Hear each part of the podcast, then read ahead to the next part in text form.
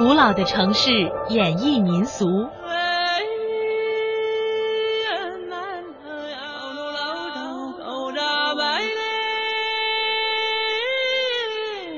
温暖的乐音，风情处处。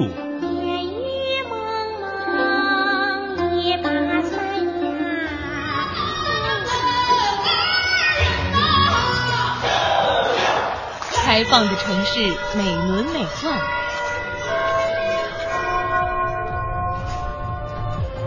腾跃的脚步，尽情追逐。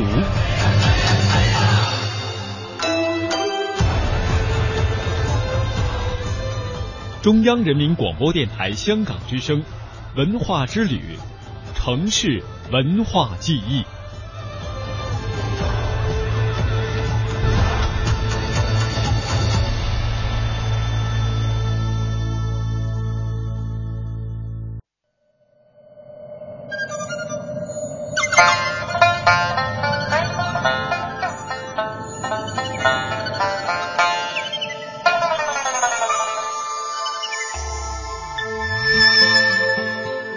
城市文化记忆，我们今天继续来说奥运城市，准确的说呢是未来的奥运城市张家口。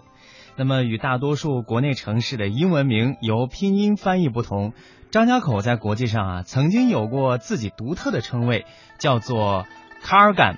这个英文的词汇呢是 K A L G A N，它的音译呢是卡拉根。这个词啊是来自蒙古语的。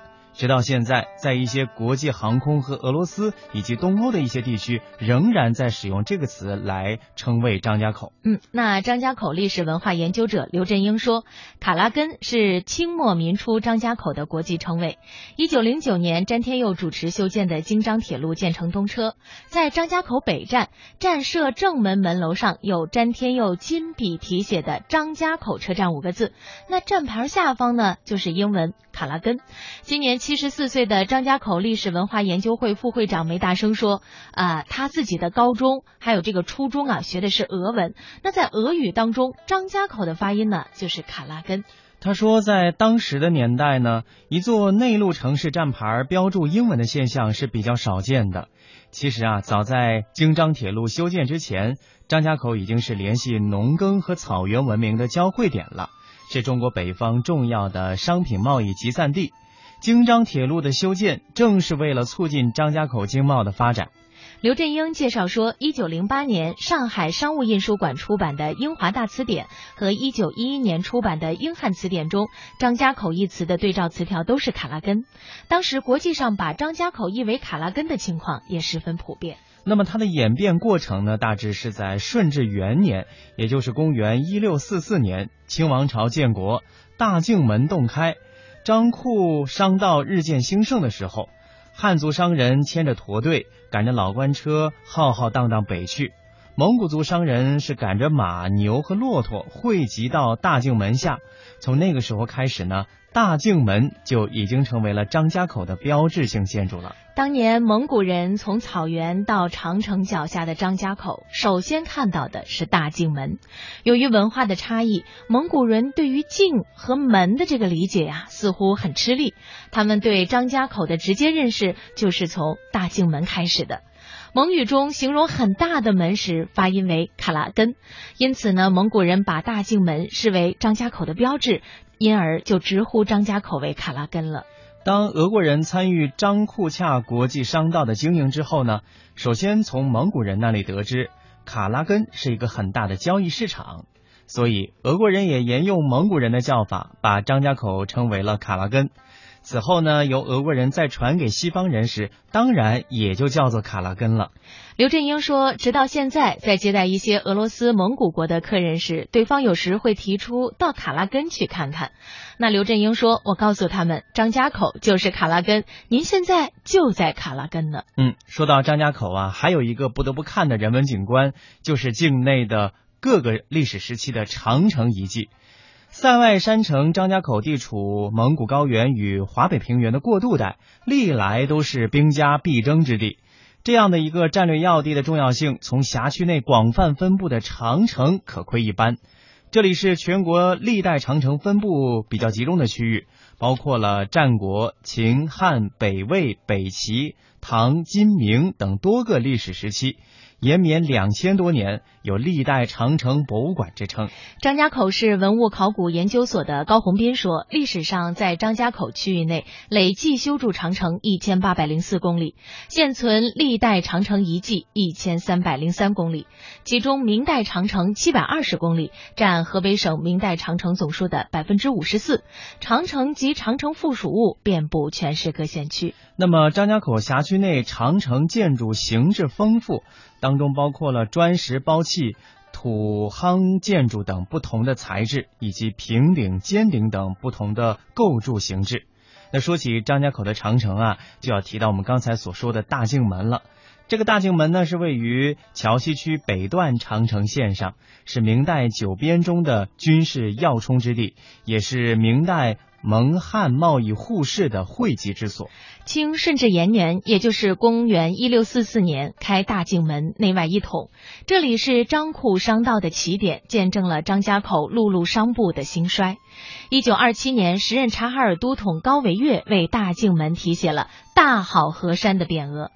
抗战胜利，解放战争中，中国共产党领导的人民军队先后两次从这里入城解放张家口。大镜门也成为革命走向胜利的象征。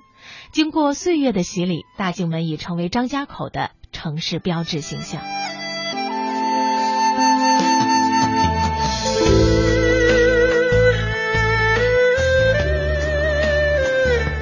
我们说过了张家口很多的历史遗迹，这里呢也是历史文化荟萃之所。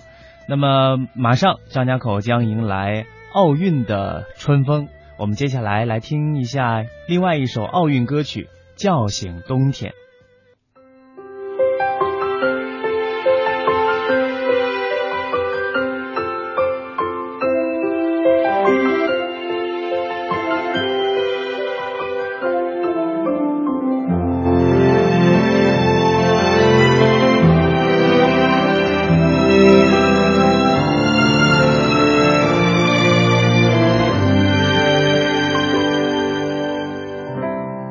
借冰雪倒映蔚蓝天空，小心冬天是你给我太多感动，在中国节拍中一起放松，不到长城飞好汉，忘情的舞动，世界有爱，伸出双手连接成彩虹，冰天雪地画一颗心，跃然懵懂，五颜六色的梦将天地相融，从朝阳到星光灿烂，穿越一个冬。Oh, give you my love, forever love. You will 现，世界是那么的不同，又那么的相同。你有了。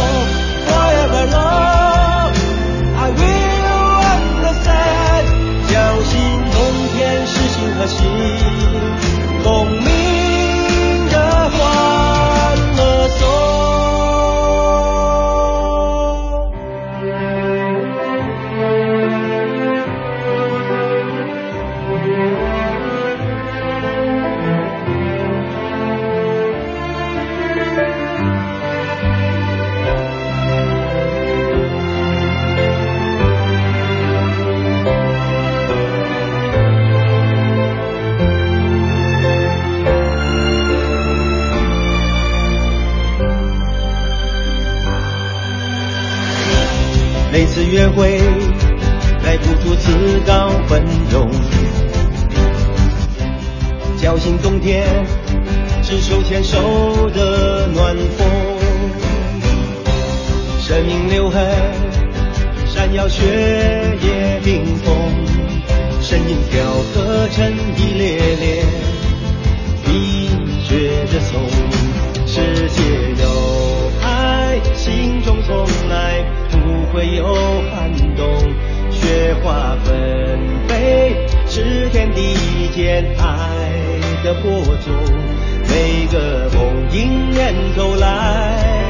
来，冰消雪融，大好河山荡漾你我的笑容。